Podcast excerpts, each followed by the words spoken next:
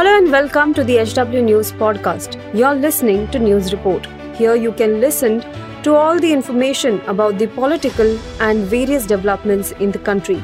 Follow this podcast now to stay updated. At HW News, we have been delivering news that matters to you. Our goal is to present you with information that stimulates conversations around topics of larger public importance that are often lost in the noise of shrill prime-time cacophony.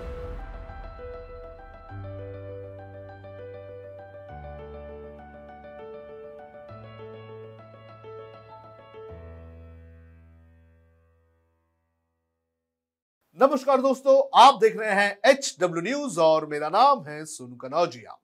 Jammu Kashmir के insurance scam को लेकर CBI ने छापेमारी शुरू कर दी है। लेकिन ये छापेमारी मामले को उजागर करने वाले सत्यपाल मलिक के करीबियों के ठिकानों पर की जा रही है। आइए आपको बताते हैं कि क्या है ये पूरा मामला, लेकिन उसके पहले मेरी आपसे अपील है कि आप इस वीडियो को बड़े पैमाने पर शेयर करें।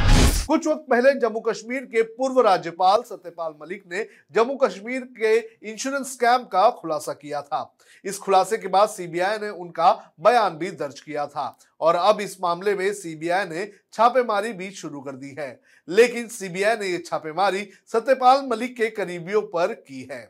जानकारी के अनुसार सीबीआई की ये छापेमारी सत्यपाल मलिक के मीडिया एडवाइजर सुलग बाली के घर भी चल रही है। जिसको लेकर सत्यपाल मलिक ने बयान भी दिया है। उन्होंने कहा है कि यह दुर्भाग्यपूर्ण है कि सीबीआई इस मामले में शिकायतकर्ताओं को ही परेशान कर रही है। सुनक बाली किसी भी सरकारी वेतन के जम्मू कश्मीर में मेरे प्रेस सलाहकार थे। सीबीआई ने जम्मू कश्मीर और दिल्ली स्थित नौ ठिकानों पर छापेमारी की है। मामले की अगर बात करें तो मामला 23 अगस्त 2018 से लेकर 30 अक्टूबर 2019 तक का है, जब सत्यपाल मलिक जम्मू कश्मीर के राज्यपाल थे। उनके आरोपों के अनुसार इस कार्यकाल में उन्हें दो फाइलों को मंजूरी देने के लिए 300 करोड़ रुपए की पेशकश की गई थी। घोटाले की शिकायत खुद सत्यपाल मलिक ने ही की थी।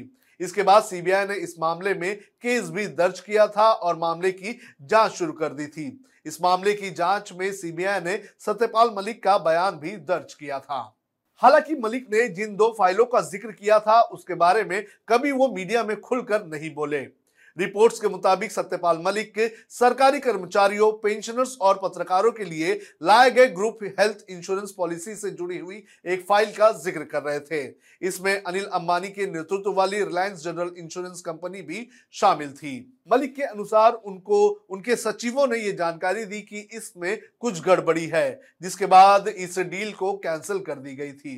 इसके बाद सत्यपाल मलिक ने एंटी करप्शन ब्यूरो को इस डील की जानकारी देते हुए मामले की तह तक जाने के आदेश भी दिए थे। तो इस मामले को लेकर सत्यपाल मलिक लगातार खुलासे करते रहे हैं, लेकिन अब सत्यपाल मलिक का यह कहना है कि जिन लोगों ने इस भ्रष्टाचार को उजागर किया है, पुलिस और सीबीआई अब उनसे ही पूछताछ कर रही है।